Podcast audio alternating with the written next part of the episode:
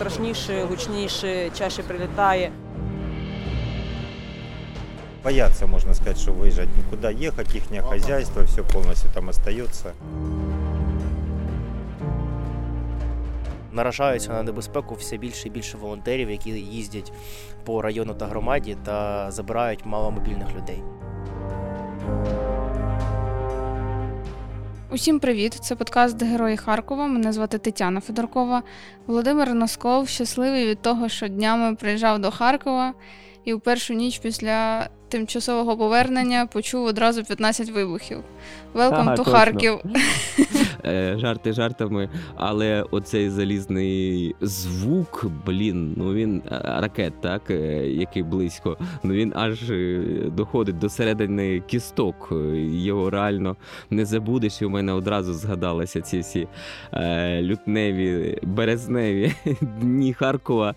А взагалі так хотілося, знаєш, сказати не Вова зі Львова, а Вова з Харкова. І так думав, о, приїду в Харків, і ми з Танею нарешті зустрінемося у спільній студії, і е, це скажемо і поговоримо. Але от сталося як сталося. Але трохи Харковом подихав. Чим дуже радий, мене просто от питають зараз у Львові: ну ти не жалієш, що ти туди поїхав? Кажу, ні, ну як я можу жаліти?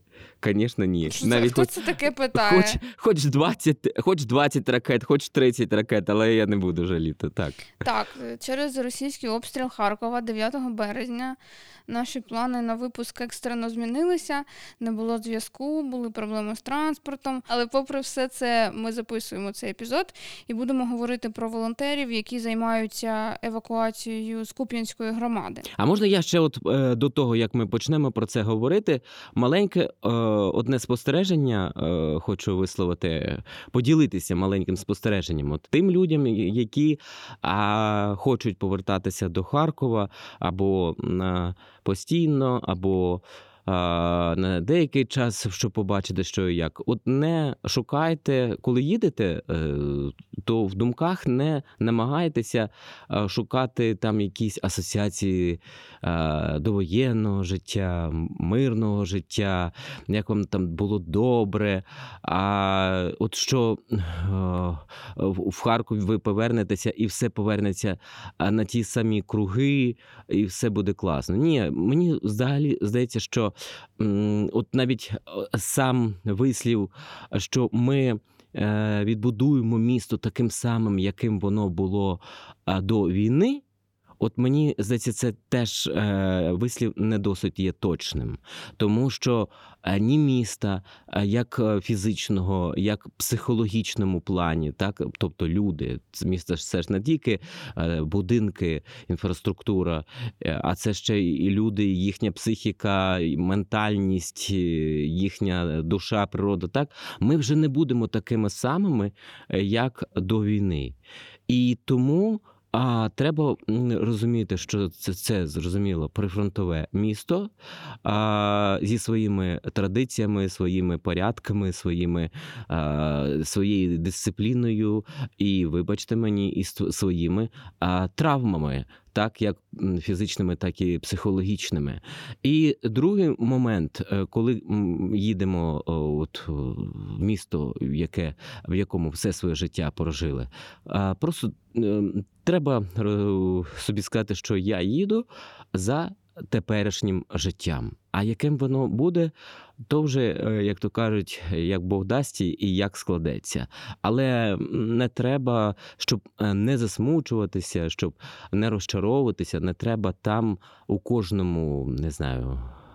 Е, Куті у кожному вікні там щось визирати із е, минулого мирного довоєнного. Коротше, Вова, я так розумію по твоєму настрою, що ти розчарувався. Ні, Тим, що абсолютно, як же ж я міг? А ти знаєш, куди я пішов в першу чергу? Я понюхати пішов е, цукерковим запахом ведмедика.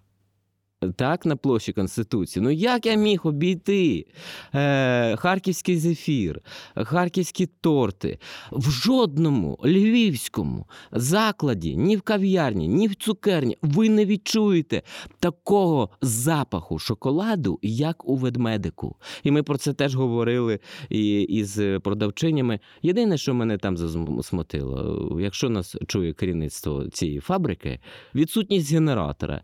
Е, І жіночки теж кажуть, ну ми ж не можемо попросити у директорки нашої. Якщо чує, я вам передаю привіт. То каже, може, ви якось попросите. Каже, ну от уяви собі, да, день, е, а там же ще ж вікна забиті е, цими фанерами чи плитами, да, і в цьому надпівтемрява, і люди працюють, і вони кажуть, ну якби нам генератор, то зручно було б працювати. А так, ну що, ну побомбили, але ж е, аптеки працюють, магазини працюють, люди ходять міськими вулицями. Все нормально.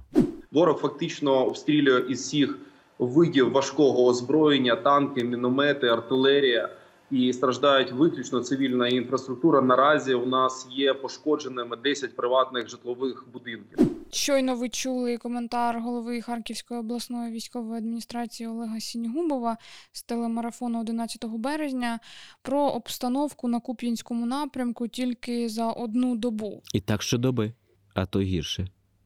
Там проходить лінія фронту, і ворог дійсно постійно намагається атакувати позиції наших військових, випробовуючи фактично їх, однак несе втрати і і відступає.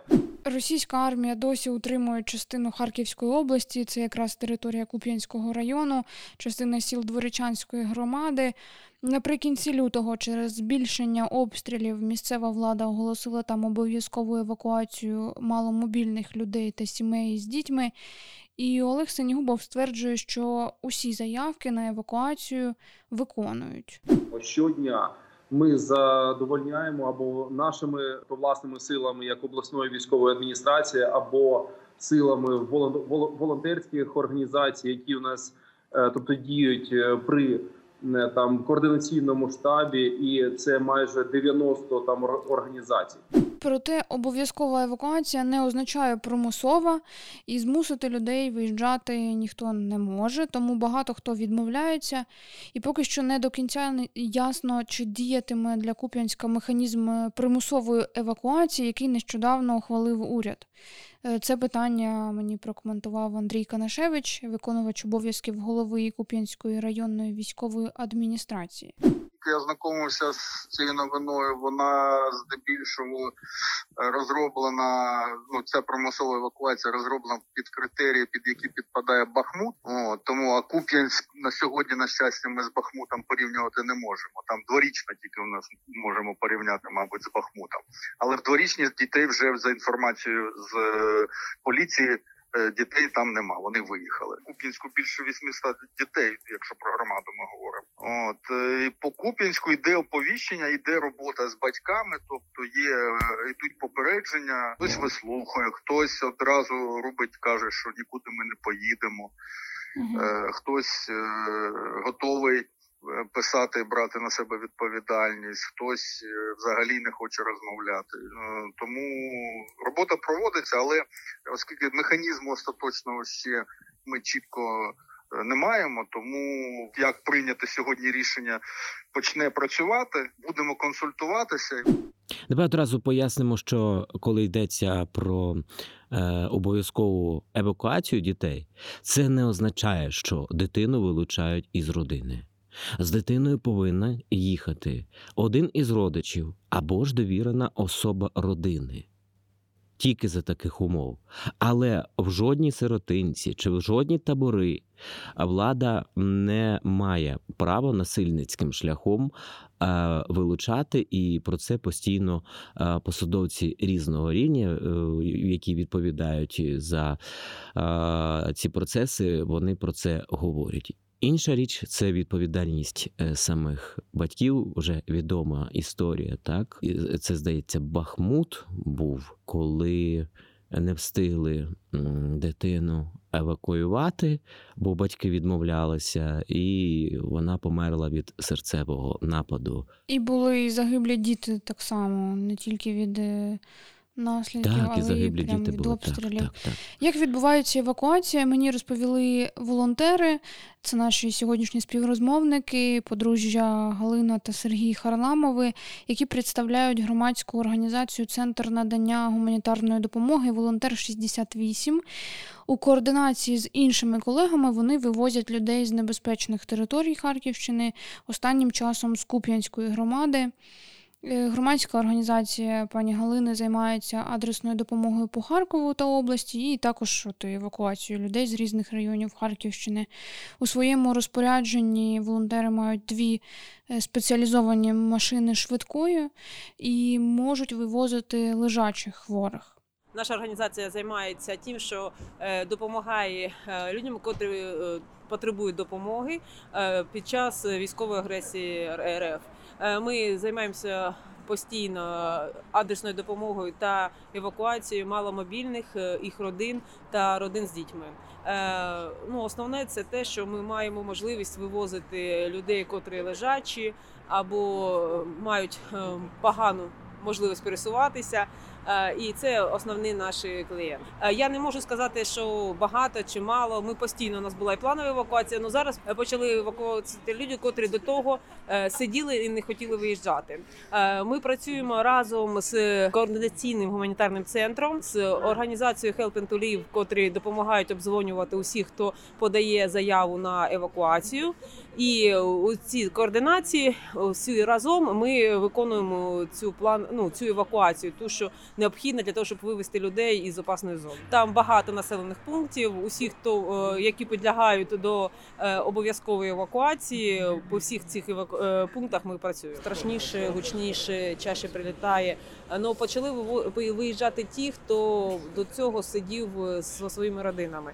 І виявляється така ситуація, що маломобільна людина виїжджає, виїздить, тому що ну є примусова, а не примусова, вона пропонується е, как би, така евакуація. А її родина е, зачасту залишається. І людина, котра про котру піклувалися, зараз стає такою людиною, котра е, потребує у допомозі сторонніх. Її приходиться десь е, влаштовувати в якийсь спеціалізований заклад. А це спеціалізовані заклади Харкова, чи вони е, далі виїжджають? Е, Волонтери привозять, вони зв'язуються з е, тими пансіонатами і спеціальними установами комунальними, які е, можуть надати таке місце. Е, Також є гуртожитки у Харкові, де також можуть розміститися люди, ем, родини з дітьми або просто евакуйовані люди. Так, зі слів волонтерів, все це налагоджена ця схема, і дійсно місця є. Е, Сергій Харламов згадує, що одного разу їхній автомобіль вмістив одразу 12 людей. Тобто, от ем, те, що в них є такий е, транспорт, це допомагає швидше працювати і більше людей вивозити, якщо вони звісно є. Але зараз ем, тенденція така, що виїжджають все одно одиниці. І люди, які залишилися зовсім без е, будь-якої опіки, старі люди старшого віку, які просто лежать, і їм ніхто не може допомогти під обстрілами, тобто їх е, звідти точно потрібно забирати, інакше вони там помруть. під е, такою безпосередньою небезпекою перебуваєте? Ну, Купянск, да, обстреливают каждый день. э, Купянский район тоже обстреливают. Мы забирали э, с Ковшаровки женщину, с Купянску-Зловой два человека. Вот это ж Купянск. И за Ковшаровкой, сейчас вспомню, Колесниковка. Ну, Вот в Колесниковке слышно взрывы. В Купянске тоже. Купянск разбитый, тоже Купянск э, часто прилетает. Обычная рутинная работа, уже, уже не обращаешь внимания на это. Чем мы обеспечены? Бронежилеты есть, средства защиты у нас есть. Э, Мы одеваем их, как говорится, в ту зону, когда едем, одеваем. Ребята все, которые э, работают вместе, мы все прошли курсы, как говорится, медицинской помощи, тактическая медицина прошли, все курсы полностью эти прошли мы. Подальша їх доля. Ви просто привозите, далі вже е, збираються. Э, Тяжелые люди у нас э, в больницу привозим, э, вот остальных мы повезли сейчас э, в пансионат. У нас договоренность э, с городом, э, идет созвон, и говорим, какие люди, и нам говорят, куда мы можем их поместить. Вони зможуть там перебувати якийсь час, який захочуть, чи є якісь Е, обмеження? полностью на все время боевых, ну, военных действий они могут там находиться. Не смирились уже, не хотят. И некоторые просто не знают, боятся, можно сказать, что выезжать никуда ехать, их хозяйство, все полностью там остается. Ну, і у мене не виходить теж е, з пам'яті ситуація, коли родину умовили виїхати десятеро дітей. От теж телеканалами пройшов сюжет. Це в Куп'янську теж історія була. Прийомна е, родина. Батьки відмовлялися виїжджати, і малі найменші просто вже умовляли своїх батьків е, вивезти їх, бо страшно було їм спати. Е, Ці всі звуки, кошмар, холод, підвали. Ну да, загалом я не розумію, чому е, так відбувається, коли е, батьки так чекають довго. Чого вони чекають? Що пронесе якось, чи що станеться? Ну, бачиш, погоджуються, як правило, та те, що показує досвід. Погоджуються, коли прилетить, прилетить по сусідству, поряд поруч. Тоді вже люди, а, все. А так чекають до останнього. Та і навіть, навіть і так не Я не знаю. Ти ж бачиш, от 800 людей, 800 сімей з дітьми, як каже Андрій Канашевич, залишаються. Для мене це теж е, велике питання. Ну, а, я розумію, що ви намагаєтеся захистити свою, своє майно, боїтеся, щоб туди не зайшли, не покрали. Але чи варто це все життя? Тим паче, коли у вас є діти. 10 дітей, та і, ну я розумію, що ви не хочете, але ж ну ви ж народили дітей, значить, ви маєте нести відповідальність за це. Просто і взагалі оця тяглість, прив'язаність. А як я звідси поїду? Я народилася е, тут, я і тут і помру. Е, Теж доводиться вмовляти когось виїжджати. Э, Честно сказать, те, которые отказываются, заставляем писать э, ну как объяснительную, что они отказываются выезжать, потому что это их здоровье, их жизнь. Те, которые люди хотят выезжать, они выезжают. Які відмови в основному аргументують чим? Ну, это мой дом, я здесь лучше останусь. Э, Как говорится, мой дом, моя крепость. Пусть уже, если прилетит, то прилетит уже в мой дом. Ну, що цікаво, теж вони кажуть, а де ми там будемо жити, а що ми там будемо їсти, вдягатись. Ну, зрозуміло, що е, не буде люкс-класу, так? буде економ-клас, якщо от висловлюватися такою, знаєш, образною мовою. Це там гуртожитки чи якісь притулки, шелтери. Але, до речі, є дуже шелтери круті, дуже цікаві такі. Ну, це кому пощастить попасти. Але разом з тим, ви будете отримувати мінімальний набір ну, задоволення ваших потреб. Дах над головою буде? Точно, а їжа буде? Точно, одяг? Так само. Відносна, зрозуміло, що не повна, так, але відносна безпека буде, буде. Ну, мені здається, що перечекати деякий час то можна. Якщо ви боїтеся поїхати е, дуже далеко, ну то поїдьте в якусь із громад Харківської області або на Полтавщину, правильно? Не знаю, можливо, якусь обрати громаду Сумської області.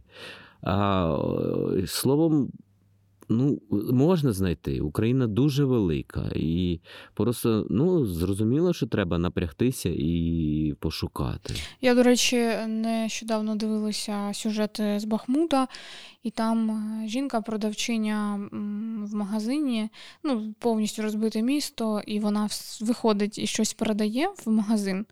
І її питають, чому вона не виїздить, що, що її тут тримає. Як от... І вона там е, висувала таку тезу, типу, що е, а от е, хтось, якийсь хлопець поїхав в Краматорськ, і там його ракета вбила. Тобто нікуди бігти. Ну, тут на ці слова, на ці аргументи можна відповісти, що ракети літають по всій Україні, і зараз ніхто не застрахований. Ні там переселенці, ні будь-хто з українців. Тому що в Україні війна. І не може так бути, що у Куп'янську є війна. Е, там, чи в Бахмуті війна, та? а в іншій частині України немає війни. До речі, Вов, під час е, масованого обстрілу останнього на Львівщині ж було п'ять загиблих людей. Так, місто Золочево, і тут п'ятеро людей е, загинуло. Житомирщина сильно постраждала. На, Київщині теж там Ну просто що ця жінка каже з магазину в Бахмуті про те, що ракета там ракета наздогнала цього чоловіка там.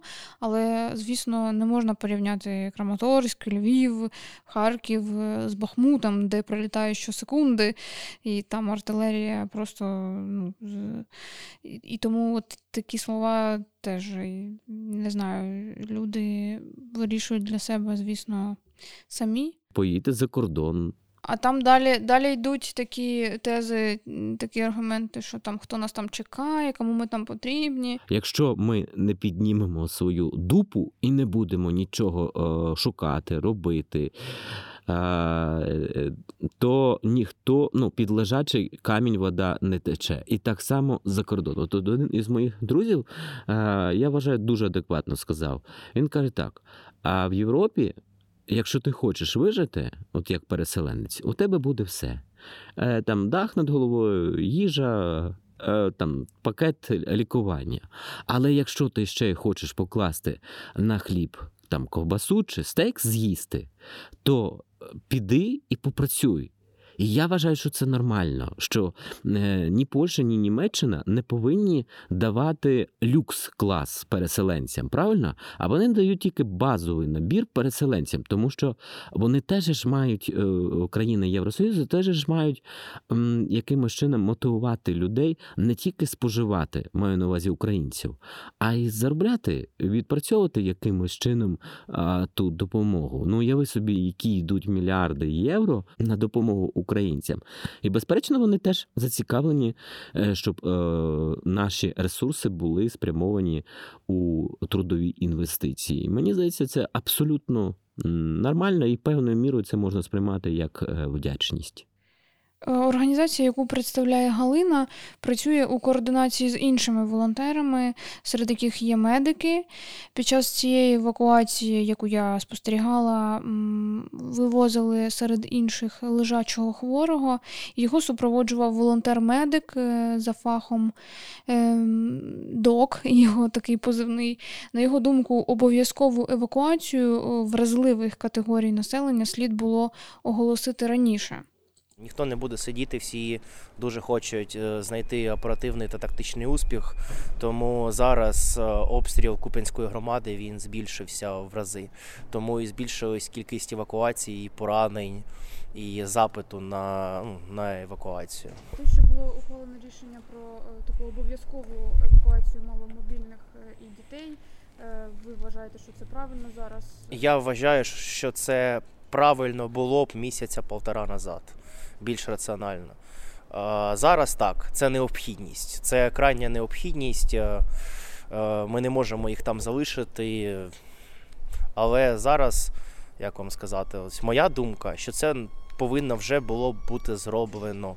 Тому що наражаються на небезпеку все більше і більше волонтерів, які їздять по району та громаді та забирають маломобільних людей.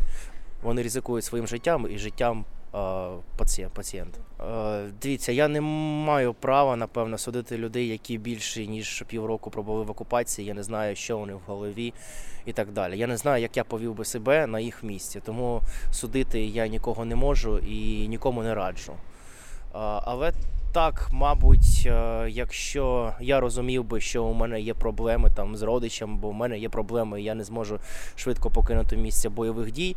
А всі деокуповані населені пункти це потенційно місця бойових дій. Тоді так, це трошечки невідповідально.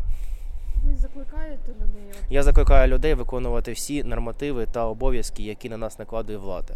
Якщо кажуть, треба еваку... евакуюватися, треба евакуюватися. Якщо кажуть не повертатися до деокупованих територій, то не повертатися. Там ще йде розмінування, фільтрація та дуже багато процесів, які а, звичайні цивільні можуть, можуть і будуть дуже сильно заважати. У Донецькій області в поліції є такий підрозділ, називається Білі Янголи. І вони якраз займаються от не тільки евакуацію, а вони привозять людям їсти в Бахмут. І от е, дивишся на їхню роботу, особливо останнім часом, і ти розумієш, що е, через небажання людей тепер ці правоохоронці е, стали ну, заручниками цих обставин. Тобто вони тепер вимушені, це власне про що Сергій казав, вимушені Е, виїжджати в небезпечні е, території, ризикуючи своїм життям, щоб привезти е, людям воду, їжу, там дрова, медпрепарати. І, безперечно, якби людей було менше, то і у них було б менше роботи, і я думаю, що це було б ну, набагато безпечніше. Крім евакуації, волонтерська команда ем, пані Галини і Сергія допомагає людям старшого віку з продуктами та оформленням документів. Тут уже в Харкові, коли привозять людей до пансіонатів, у багатьох з них є проблеми з оформленням якихось медичних довідок або там інших документів. І волонтер Роман Бойко розповів мені, що були місяці, коли не було вихідних. І це зараз є такі вільні дні, хоча знову ж таки оголошена обов'язкова евакуація, і всі заявки теж вони беруть в роботу. Проте час від часу працювати доводиться допізно, дорога складна, можуть їхати через блокпости вже після комендантської години. Иногда бывает, раньше освобождаемся, то есть там, часов 6 ты уже можешь быть дома. Ну, вот как сегодня, к примеру. 15 минут седьмого сейчас. К 7 я уже буду дома. Але люди різні, так, і, і тяжкі, і, і легкі, але в такому стресі психологічному, мабуть, так. Люди абсолютно разные. Ну что ж, мы к этому уже привыкшие. На прошлой неделе у нас была женщина. 130 килограмм, шестой этаж без лифта. Поднять нужно было. Вот сегодня женщина была, в ней, дай бог, килограмм 50. Мы ее вдвоем спокойно взяли, понесли. Фізична сила тут теж велике значення має. Да. Физическая сила постоянная нужна, потому что вывести человека, ну вот вынести занос на этаж, если большая тяжелая. Помимо этого всего на штабе у нас помощь с гуманитаркой, то есть с продуктами питания людям. То есть приезжает машина, ее нужно разгрузить, нужно это поперегружать тоже ребятам помогаем, которые на, на штабе сидят. Вот мы едем бригада в среднем 3-4 человека, если очень тяжелый, скажем так, клиент наш, ну, больным его нельзя назвать, клиент. Если он очень тяжелый, то мы вызваниваем в городе, здесь подъезжают ребята со штаба, помогают занести. И каждый раз по-разному. Иногда это слезы благодарности, то есть люди чуть ли не в истериках благодарят. Иногда люди в ступоре, то есть они могут попрощаться, могут даже забыть попрощаться, забыть там что-либо тебе сказать, просто увидеть, развернуться и уйти. То есть, ну, в основном это благодарность, это ну, до слез доходящая. Родственники, особенно, которые ждут здесь, которые не могут их забрать, у них благодарность постоянно огромная, именно, ну, вот эмоциональная. Я хочу сказати, що життя одне, і ну, не варто до нього ставитися легковажно. Треба не тільки цінувати кожну е, хвилину свого життя. Правильно сказав один із співрозмовників наших, що треба от у даних е, ситуаціях треба слухати керування місцевих органів влади і робити те, що вони кажуть, тому що все-таки у них більше інформації, навіть тої інформації, про яку ми з вами не знаємо. Я теж згодна, тим більше, що е, дійсно поки що не було таких е, невідомих нам факти, щоб те, що пропонують тут у Харкові з розміщенням в гуртожитках або в пансіонатах, щось було таке, щоб дійсно люди протестували проти цього. У кожного... Я припускаю, що хтось може чимось бути незадоволеним. Багато незадоволених і тут, на у Львові, і на Закарпатті, і Прикарпатті, бо всі ми люди різні, абсолютно різні. Ну, блін, ну ми ж зараз живемо не не в якихось умовах мирного часу. Ми зараз живемо під час війни, і це треба теж усвідомлювати. Ну, ти е, скажи, ще приїдеш, чи вже не скоро? Та приїду, куди ж я дінуся, приїду. Чи прихворів через те, що кажеш, да, е, той е, сирувато у вас вдома? Ну, є таке. У нас я не знаю з яких причин, чи десь теж якось там щось десь потрапило, але взимку і в квартирі не тепло у моїх, і сирість. І... Тобто, якщо от мої друзі кажуть, що у них там в квартирах трохи не Сахара, а у нас, на жаль, А у вас повибивало ж вікна, так? Ну, до речі, тут треба сказати, що одне вікно ми попали е, за програмою. Це чи чехи, чи словаки, якийсь благодійний фонд е, ставив в нашій вулиці Тобольська. Е, Ну, мабуть, ще там вулиці якісь були. І ми попали в цю програму. А, батьки потім дивляться, а, ще одне вікно повністю тріщиною пробите. І цей, а вони тоді не побачили, чи не знаю. Коротше, я коли був, прямо сижу на кухні, і на тебе так ну дме, і чуєш звук вулиці. Так що так, ну нічого. Ви слухали подкаст Герої Харкова. Мене звати Тетяна Федоркова. Разом з Володимиром Носковим сьогодні говорили про харківських волонтерів, які займаються евакуацією з небезпечних районів Харківської області. Дякуємо всім за увагу. Слухайте наш подкаст на радіо Накипіло, на сайті Медіапорт, в Google та Apple подкастах. На все добре. На все добре.